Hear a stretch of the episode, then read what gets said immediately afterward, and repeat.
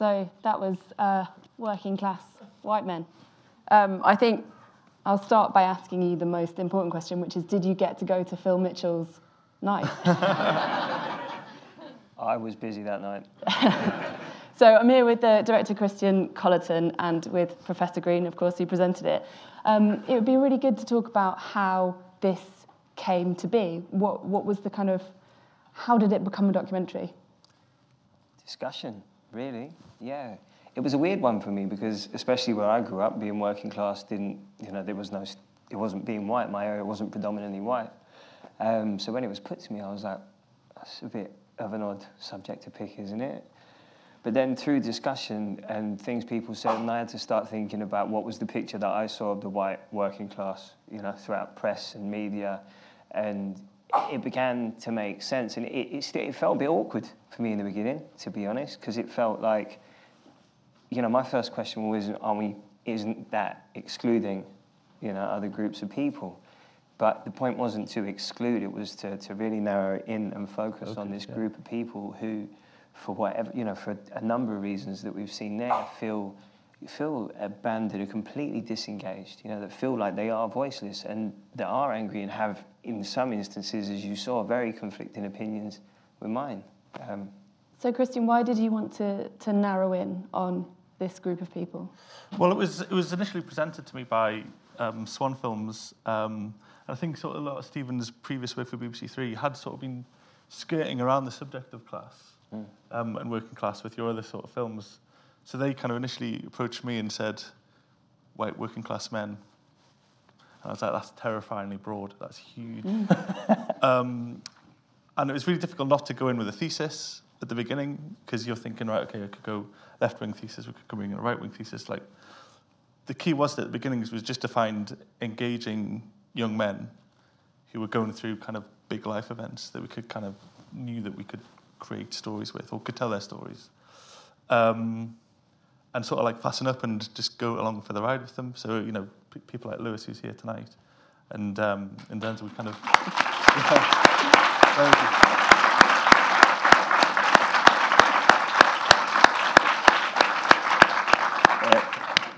Are we still friends? um, so we thought each of their stories would hopefully shine a light on a big, a broader subject, and a thesis would emerge.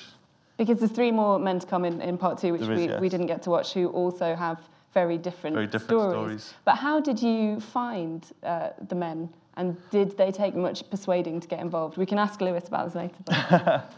um, we had a very uh, talented sort of team of casters with um, Chester and Sophie, who scoured the country.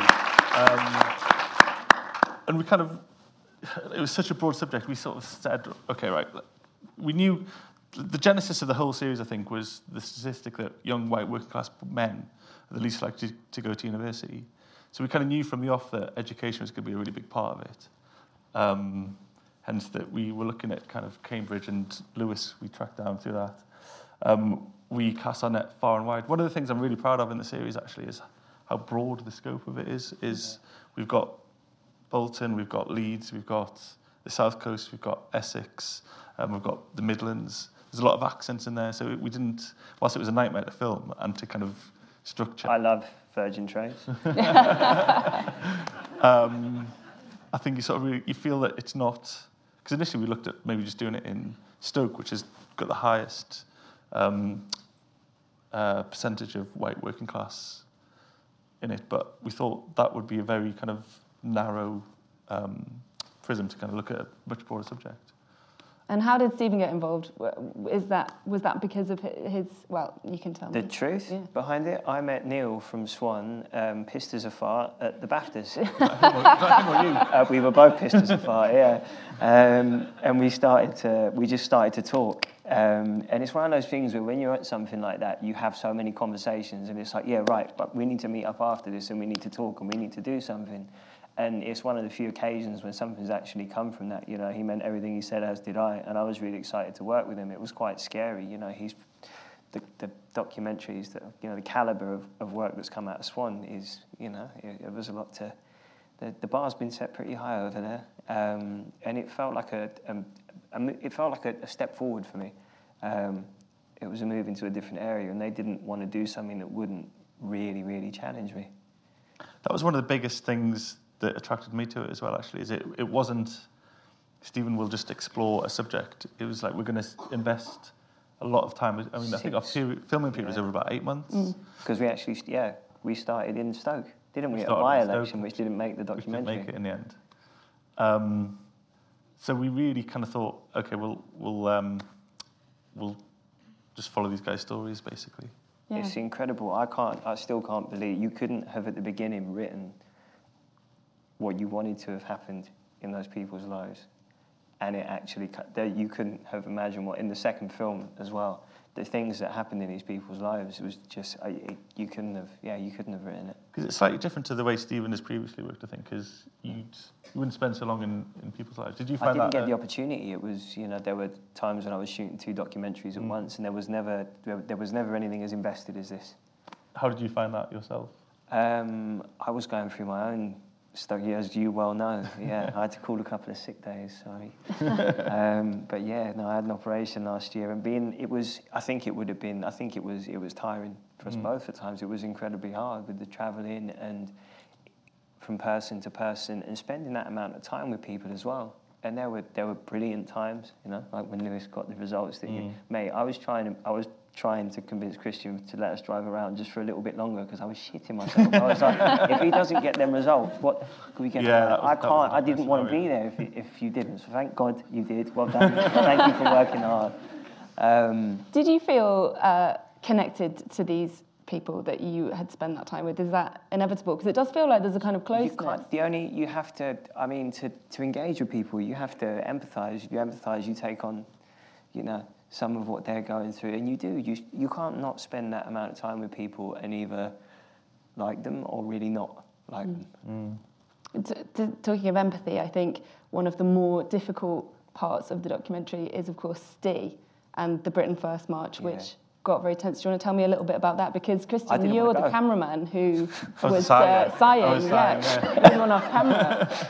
I really, I really, I mean, Christian will tell you. I was That close escalated out the quite pram. I was just quickly. like, I don't want to fucking go to that. Peaceful There's no- march, that's what And I've got people. I never say I'm really like. If anyone ever stops me and asks me for a picture, I'm always really polite. It's four seconds of my day. I've got no qualms with that. Going somewhere like that and someone asking me for a picture, I, I was like, I don't, no, I'm not. I, did- it just, I felt uncomfortable. Which happened immediately. happened immediately. The first thing that happened before we even got a chance to start filming, I went to walk into scene and someone says, "Oh mate, can I have a picture?" And I'm like. Uh, That's a green Britain first. couple of his tattoos, yeah. And then it, I didn't. They tried to use that to their advantage, and it, it didn't do very well for them in the press because I put up an Instagram post explaining why I was there and where my where I stood um, on that, and It it, turned kind of quite backfired a bit.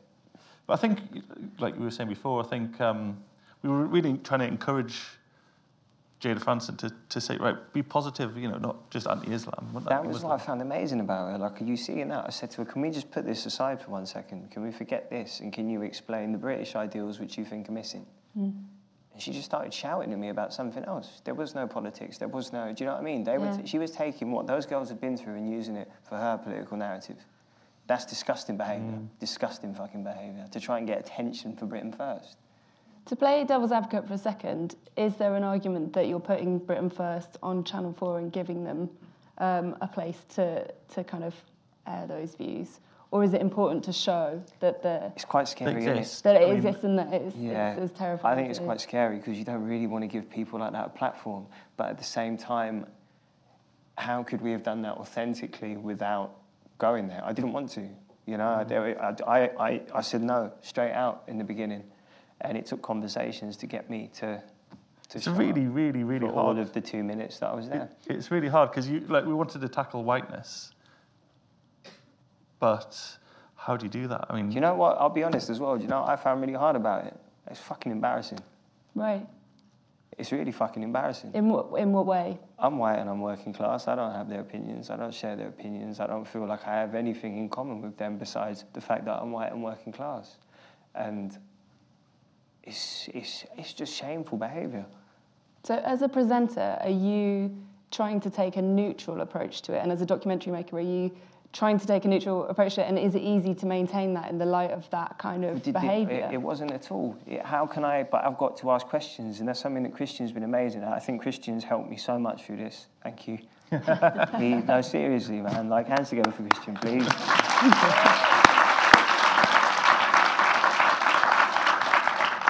Something he drilled, in, he drilled into me was don't show all your cards straight away. And why is always a question. Why? Why? Why? Because you'll never get beyond a certain place with people if you show your hand straight away. And that I had to take that on board. And there were times when I didn't want to ask why. I wanted to say, fuck this, Yeah. I'm off. But mm. I had to. And, I, and that's part of because I stumbled into this career. I didn't, you know, I did a documentary about my dad. It was a personal story. I didn't much feel like I was presenting a program. We were exploring something that I went through. Beyond that, I've had to learn to ask questions. I was never that. I'm an inquisitive person as far as life, but I don't like to pry. I don't like to delve. I'm a believer people will tell you what you want. I now have to ask questions. It's it's not easy all the time. Yeah. Um, you, you, kind of on the same note, but is it easy to be politically neutral? Because we talked a little bit about this as well. Can you come at this from a kind of politically, from a kind of political no man's land, I guess, without having uh, either a left or a right agenda? And how do you navigate that? That's a really good question. I mean, initially, uh, you know, you could you could make out a Daniel Blake. You could you could you could look for those sort of stories, but that felt kind of like an obvious thing to do, and probably politically, that's what I would have. That's what I would like to do. But I think, and it, it's a massive leap of faith because you find six lads, engaging lads who are going through big life events, and then the thesis comes out of that. Like you know, it, we were looking at the two films, we were looking at how we themed it. Do we theme them trapped and escaped? Do we theme how how do we kind of look at it? It's only kind of identity came out of it kind of quite late in the edit, which is I think frames the whole of program one. Um, and then you've got to look at the way the, the decisions people make, the limitations on the decisions people make, and you could make you could say class is a is a barrier, and it, undoubtedly it is, which is the left wing kind of perspective on it. Or you could say, well, you've got individual choices. What you make of those choices? Which is the kind of like you know the other side of the spectrum. And I think juggling that, I think it's one of the things I'm most proud of is that we never sort of really, I think, land on either side. We sort of flip between the two. But then something I think is how many of them are engaged with politics, Oh no, and yeah. and where does that, you know, where does that Apart from this. disengagement come from?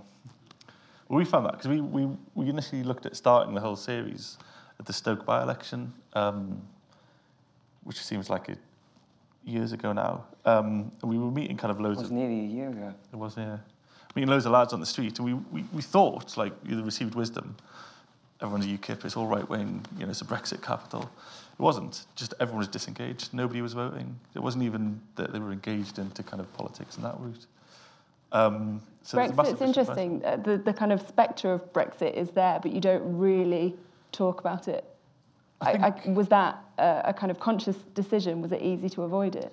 Yeah, I mean, I think you know, Brexit is all over the place, and I think especially kind of you know, Channel Four, uh, white working class men, or sorry, white working class, have been either the blame of Brexit or the cause of Brexit, depending on your sort of political viewpoint.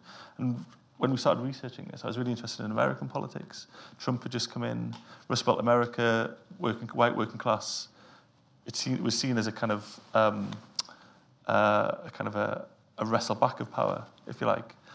And we didn't want to make a Brexit film at all, but we wanted to look at the kind of like the insecurities, maybe the kind of like the the aspirations, the, the people who, The know, expectations. as expectation. well.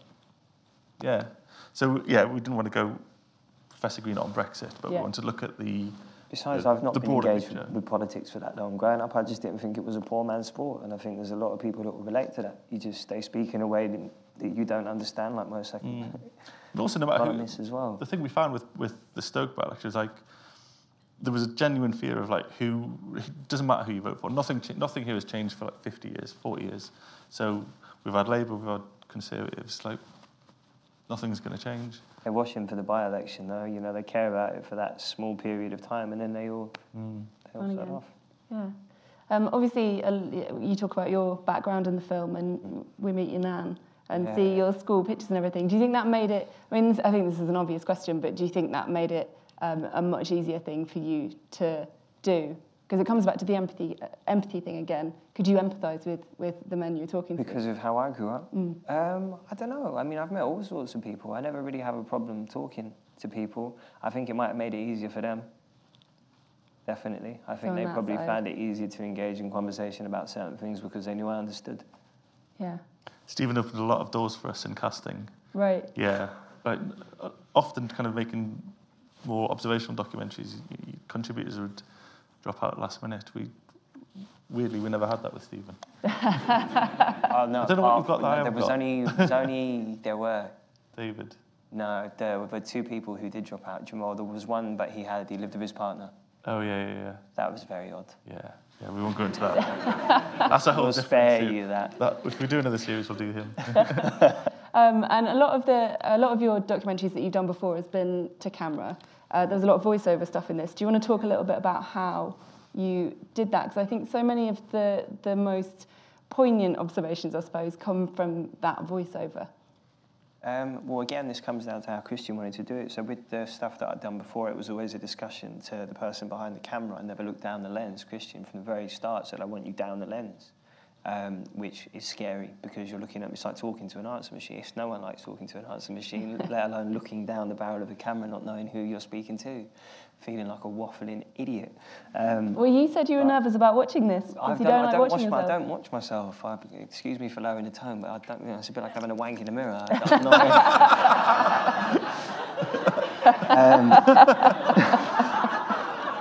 what were you doing back there? that was yeah. Um, sorry. Starting I to see why can't- you and Denzel got on a little bit there. Yeah, yeah, yeah, yeah. yeah. Oh, mate, that lad has got some stories. Um, Have you kept up with them? Do you do you know obviously Lewis, but do you know what, what they're all up to? Uh, yeah, I saw Denzel a couple of days ago. He's he's still looking for his big break. He was about to throw a party at Christmas, but didn't quite come off. He's got big plans for Great Yarmouth still, which he's going to try and turn into the grime capital of of, uh, of England. I do think every time we sort of went up to film, he was dropping hints at Stephen to try and do he some. I did wanted wonder me if to he come was and gonna- perform yeah. at one of his gigs. I'm just waiting for the day I get the, I get the request from my agent. Apparently, you know him. His name's Denzel. but um, no, the narrative was, you know, it was Christian played a large part in that as well, just from how the whole thing was put together, which I think is, you know, testament to Christian's capabilities. I think it's very well done.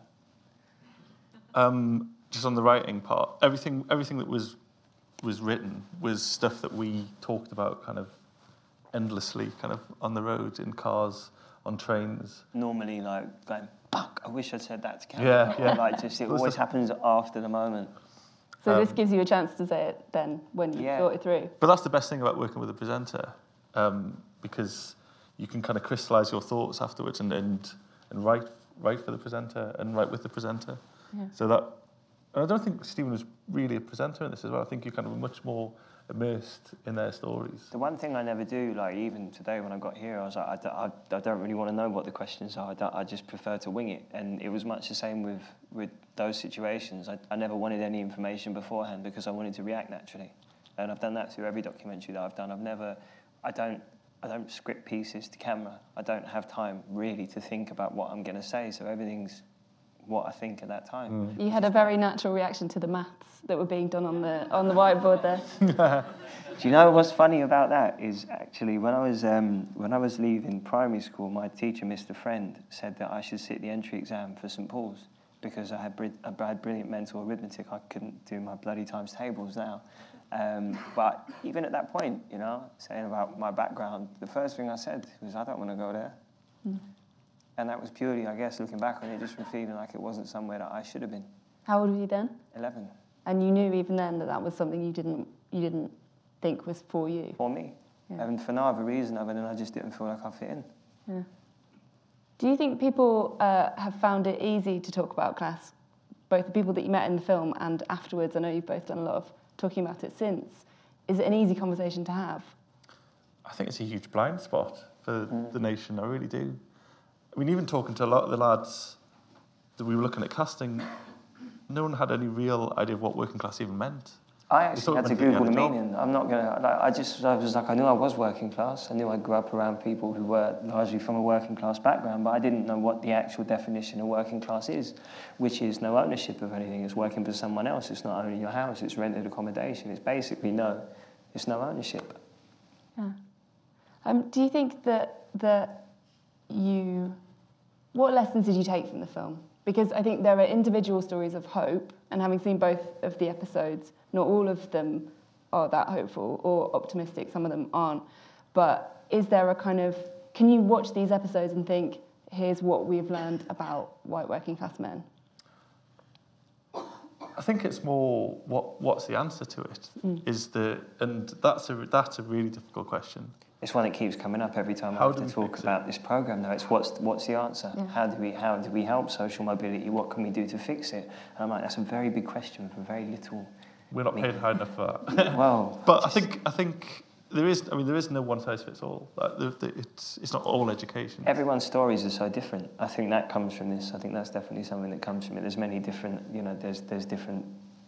They're different people. Their their beginnings are different, or there are things that are similar, but their stories are completely different. I think in the I think in the sixties, you know, when at the height at the you know the booming working class, you know, the, industrialization and kind of jobs for I think there was a security there, and I think that's gone now. And I think everyone it's almost like every man for themselves, and I think something that can, like you say, what would work for Lewis wouldn't work for Denzel, wouldn't work for David, but what the answer is. It's a massive question, and I, I, I don't know, to be honest. I don't know what the answer is. I think there's a lot to be said for maybe a lot front ending some of the spending. We know what it costs to keep someone in prison. How about we speculate a mm. little bit, you know? I think there's a lot to be said for that. Helping people engage in education more. But there's it's such a multifaceted Or if you're not educated, you know, if you're not into education, what about What are your talents? Where, yeah. where do you lie? Yeah, and it, it's about. I think it's about self belief. I think it's given it's given a purpose, and I think if you invest people with a purpose and potential, then they'll go. But it's how you connect that person, and I think, you know, if you look at places, you know, where Britain First is kind of it's, uh, its biggest, it's it's the north, isn't it? It's the mill towns, it's you know Rochdale, it's um, kind of the satellite towns around there, which is all old industrial where there's Rust Belt, and it's gone. It's but then how do you scoop that up? How do you kind of create, you know, Newcastle that used to be all built around mining, and they've worked, they've got um, the kind of like the, the next level of mining now, which is kind of call centres. Um, but you know, where's the, you know, how do you how do you solve it? It's it's it's. I think the person who can solve it will be a very rich man. One of the slightly more abstract things as well is this idea that if you're working class, you must want to escape where you're from. That's, That's- really damaging, though. I yeah. think like the whole language that we use about it that. You know, you need escaping the working class. or Automatically, you're sort of doing the working class down. But someone that's that what I said, wasn't it? It's, it's crazy. You grow up in a place, and I, this is true of me, it's true of everyone I grew up with. You grow up in a place that you want to escape. But it's not actually the place, it's the trappings of your position. It's, it's the, it is the class that you want to escape. You don't realize it at that point. But everyone, everyone, and I mean, that was, I guess, where the title came from. Everyone, and a lot of people that we spoke to that want to be something. But if you're not something, then what are you? And that says a lot about what someone thinks about themselves without them even saying it. and we talked about it before. It's it's like X Factor. You know, the the whole narrative around kind of you know I'm just a I'm just a mother. I just work in Sainsbury's. It's like all right, okay. Suddenly that's you that's not enough. Yeah. You know, that's not enough. Why not? You know, it's you're a parent. Like own that. So I, th- I think My nan can help. definitely wasn't embarrassed about the fact that she had to work three jobs a day to support me and her mother. You know, there was no embarrassment in that. When I was brought up, I was told it doesn't matter what job you do, as long as you do a job, there's nothing to be embarrassed about. Your class isn't dependent on what's in your pocket or your bank, it's by how you treat people. Do you think that's gone now? Do you think we've, we've lost that?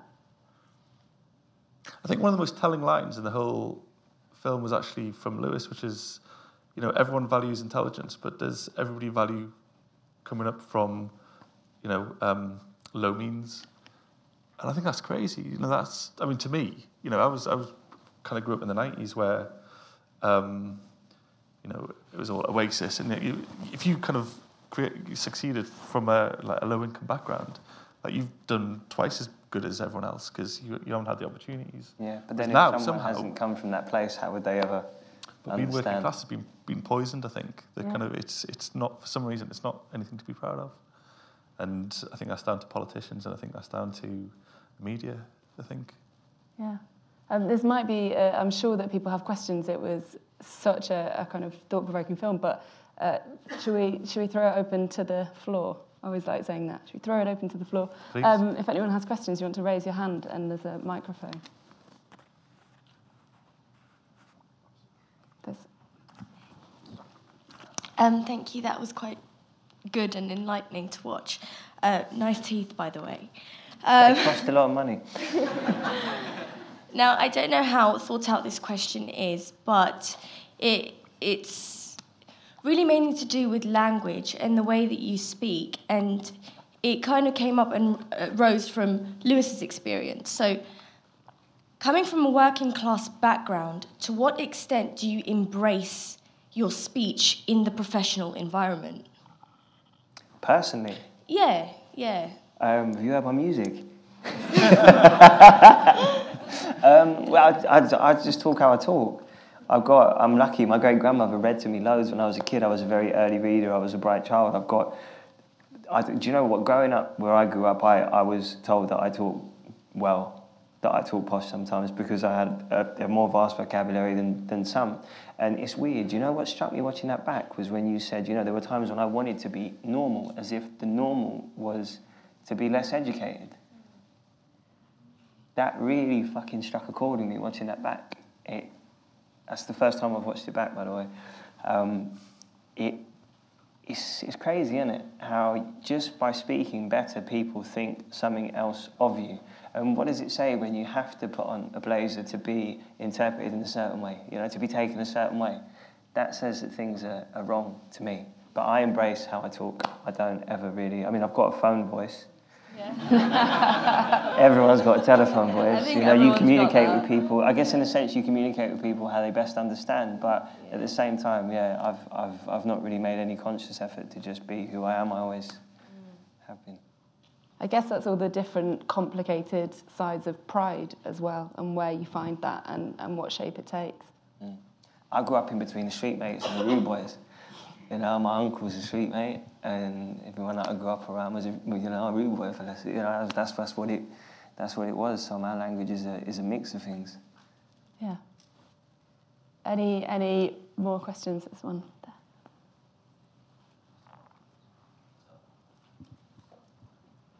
Thank you. Um, what I really enjoyed about the show, one of the many things, was that these young men, I get the feeling, had never been asked how they felt by many people before. Did you feel that they enjoyed sharing their experiences and opened up because of that?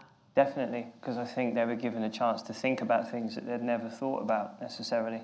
I think that was the. I think that's what was quite nice about it was that they were, and you said this to me. You know, they've probably never been asked those questions. They're, so they're thinking on- on their feet, which is why the response was so. Mm. Denzel, I certainly, you know, got the impression his grandma had never said to him, you know, don't spend your money on that. I think he seemed genuinely quite shocked that you said that, you know. But I mean, seriously, you've got. Do you know what I mean? Maybe it's just growing. like, do you know, maybe you know me growing up how I did. It just, I'm just like, how can you not be there more for your daughter? Which I think was fair, um, and I don't think he'd object to me saying that now. You know, there's one thing that I've, another thing that I always try and make sure of is that I will always say to someone on camera what I will say about someone to camera. I think that's really important and that's honest because if you can't do that, then you're starting to manipulate people, and I don't, I don't believe in that. And what is do you, you you mentioned that he's still doing a bit of wheeling and dealing, but do you know anything else about More wheeling Denzel? dealing. What what he's what he's up to? Denzel, well, no, he's, he's, he's still, as we met him, really, kind of big plans. Um, big plans. Big plans. Watch this space. Yeah. We've been watching it for quite some time, that space. Going back to do I embrace my language, actually, I remember getting an Instagram message from Yasmin Evans, who pre- uh, presents on 1Xtra, and she goes, You're the only person on Loose Women, when asked about their nan, to say, My nan's sick with gun fingers. So there you go. Um, any other any more questions? There's there's a couple at the back and there's one down here as well. Should we go for at the back?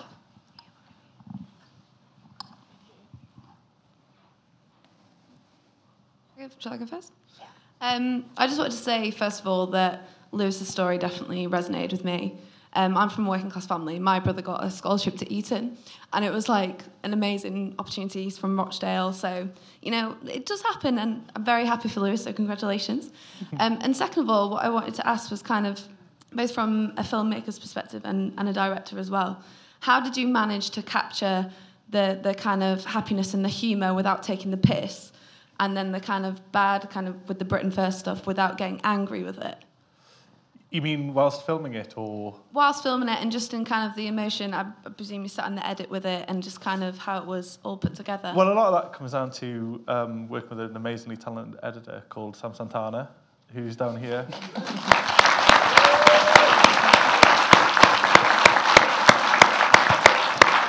and um, I mean, Sam's a genius. So kind of you give him your sort of bird offerings, and he kind of conjures up something that's kind of 20 times as good as it could possibly be that you thought. Um, so a lot of it is made in the edit, and a lot of it is down to pacing. A lot of it is down to um, just really small things like looks. Um, music really helps. So I think a lot of it is kind of created in the edit. Our job is just to make sure we kind of cover it all um, and let the kind of like you know the the, the really talented people kind of make it all. I mean, when it comes to um, not taking sides or taking a piece, when I first met Christian, um, he just had a very clear vision that we had to constantly ask the question why and get embedded and let the contributors via Stephen tell us a side of the story without ever taking sides. And I think that was the driving force during the search. And I think, yeah, I think that was really important. And I think not going in with thesis first, which is really terrifying, but you know, just letting letting the stories happen and empowering the kind of the you know your contributors with to tell their stories and just you know ask the right questions, get the right person asking the right questions, and um, you know, it it sort of evolves from there really. And I think, um, you know, you mentioned somebody mentioned people never talk about you know you're asking questions that never get talked about that's the best thing about our job i think you know you get to you get to take pe- you get to take people to places and talk about things that you know they maybe never articulate in their own minds so But they give you a better understanding of things as well. I've learned so much through the documentaries that I've made, and I've been really fortunate because it's a huge thing to let someone into your life. You know, let alone to mm. let someone into your life for it to be on, on television. and it works both ways i think you know Da- i think david out of everyone is a kind of the classic example of this because he I, I might be wrong but i do think if we hadn't been there and got him questioning what he was doing I think he would have gone to that Britain First March, and I don't think he'd have questioned it. And I think he, I do think his the reason for not going was because he thought he he thought it through. He mm. thought how what they stood for, and didn't just see it as a nice day out. And he thought, is that do I want to put my kind of chips in that camp? Um, so I think, I think yeah, I think just kind of asking the right questions is probably a rubbish answer to what you what you asked. Um, is there, yeah.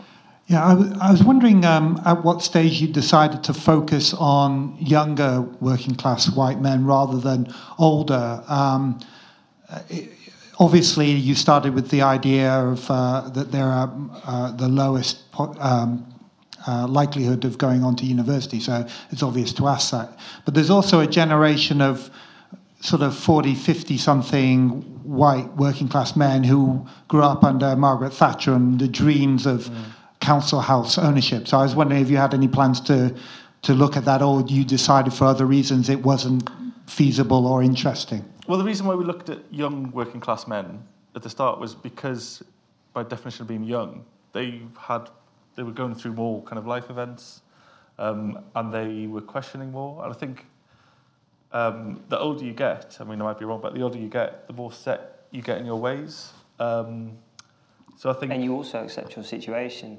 Um, you know, there was a, a, a taster that was commissioned before the actual film, and in talking to what a point that came out, and it was, you know, the, the younger people still had ideas, they still had ambitions, they still wanted to do something, whereas the older people that I spoke to had, come to terms with the fact that they were where they were, and mm. that was their identity. They were from where we were filming. Yeah. So it wasn't a kind of a conscious decision just to, well, it was actually, it was a conscious decision to focus on kind of opportunities, I suppose, opportunities for kind of younger lads. And And also also, Stephen is himself a kind of young, Was youngish. once young, youngish. Um, so it's somebody that you could kind of, that would reflect your own kind of experience. I guess. Definitely, and more things are happening. Yeah. They're going through stages in their life which are quite transitional, which I think the older you get, the less transitional life becomes. Mm, that's exactly it. Are there any more? Oh, there's loads. We were a really shy bunch at first. It was like, who's going to put their hand up first? Uh, to yeah, the next to you in the stripy top. Hi. Uh, Stephen, you're obviously a global star who's going to BAFTA parties and getting drunk and making contacts. um, do you ever feel out of place? Um, it's a weird one because I've never, I don't know, it's, I've found myself in, in, in crazy places, you know. I've got friends who own 40 million pound estates. You know, I come from an estate, a council estate. um, so it's, it is crazy sometimes, but, you know, from meeting people like that, I've grown as a person and it's definitely removed some of the barriers that I had and some of the notions that I had about people who were more well off than myself, even as I started to become well off, because people say to me now, you know, well, what class are you? Where do you put yourself? Well, how can I be anything but working class? I spent 27 years with fuck all. You know, like that's that's the life that I know. I, I will always live with those anxieties and those insecurities. I don't have the safety net that that a lot of people have. I want my children to have that safety net because I don't want them to grow up with the insecurities that I had or the anxieties that I had, or hearing the shouting and swearing because there was so much stress in my household, or being shuffled off into a room while you know their nan pays a debt collector that comes round. I don't want them to have that. So would I want my kids to be working class? And I don't don't anyone feel like I'm turning my back on where I come from because of this, because I want them to understand the value of a penny, I want them to understand the value of a pound. But if being working class means going through what I did and some of what they have, I wouldn't want my children to be working class. What would you, if, if I asked you now, what, what class would you say you are? I have no class. Next question.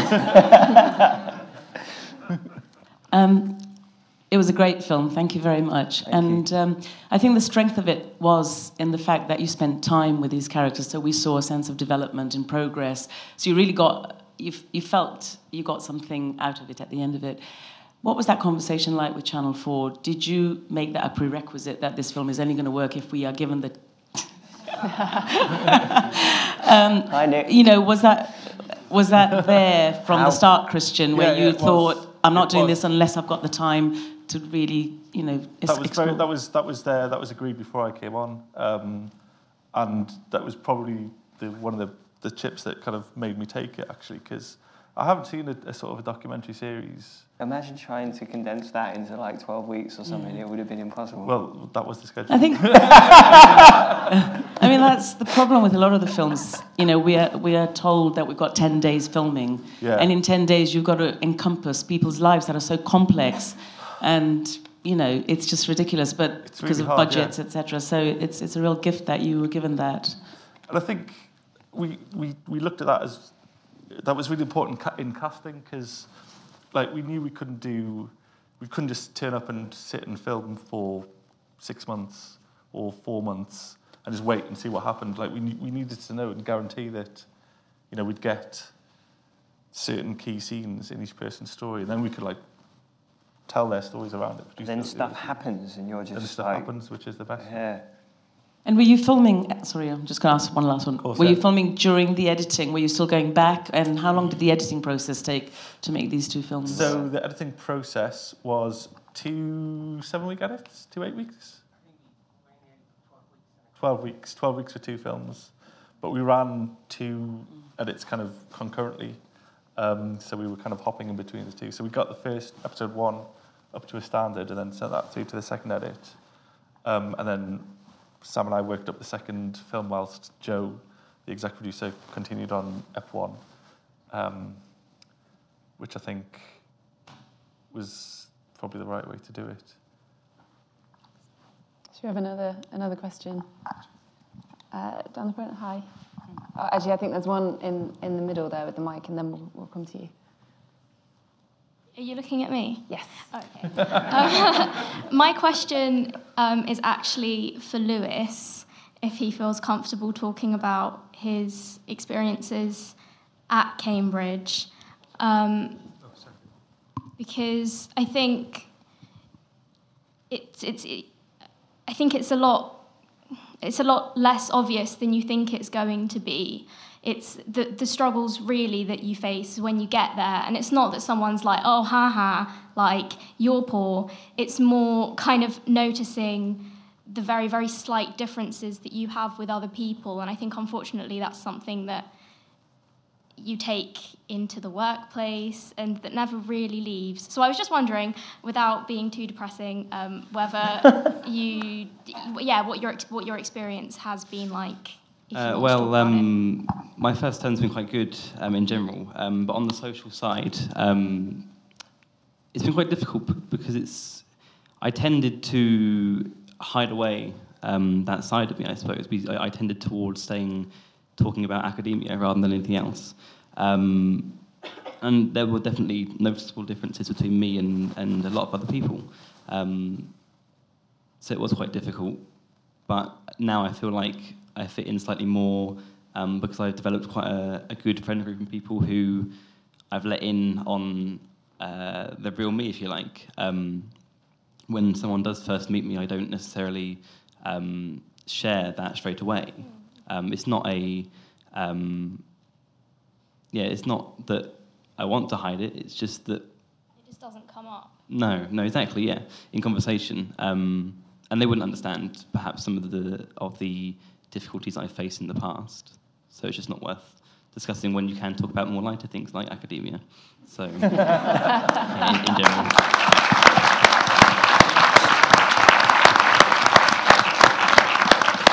Um, Liz, would you mind passing the microphone down to?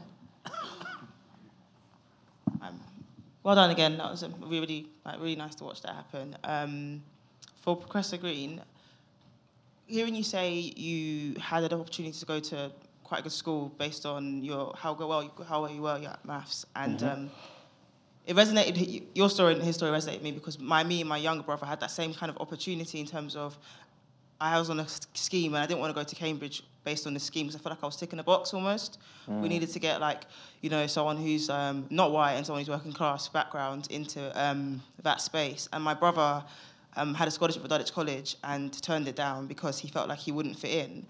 Um, and obviously now watching Lewis's story, it's quite nice to see that you you set your own barriers, I guess, if you like, and he didn't set his own. So Yeah, by um, that age, those barriers were set for you. I'm sure you Yeah. felt because that's how I felt. I wasn't Yeah, well, told was- any different.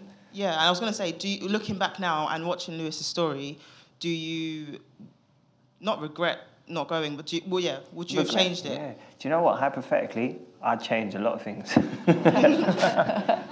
we won't get into those.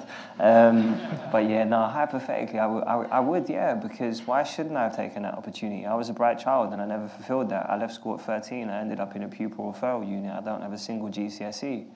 Um, but in reality, I'm sitting here talking to you lot, and it's, it's not been easy. It definitely hasn't. Um, uh, God knows what the future holds. My life is like that still. I never managed, and obviously that means I'm the problem, right? Because I'm the common denominator between all of the ups and downs. but um, yeah, you know, I just think I'm, I am where I am now, um, and I'm happy, content, maybe I don't know, but um, I am happy with where I am, and I've made peace with the fact that I can't go back and, and change anything. Um, we've got time for one more question, I think, before. So if anyone's got a really good pressing question, then raise your hand high. There's someone in the front here. Yeah. Oh, sorry.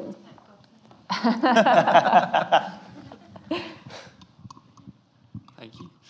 Um, when I was watching the documentary, like the first thing that struck me about it was how much importance I asked myself how much importance I place on identity and everything that we do, how that contributes to our sense of what we what we mean to ourselves Mm. and our place in the world, be that on an individual level or on a more collective level.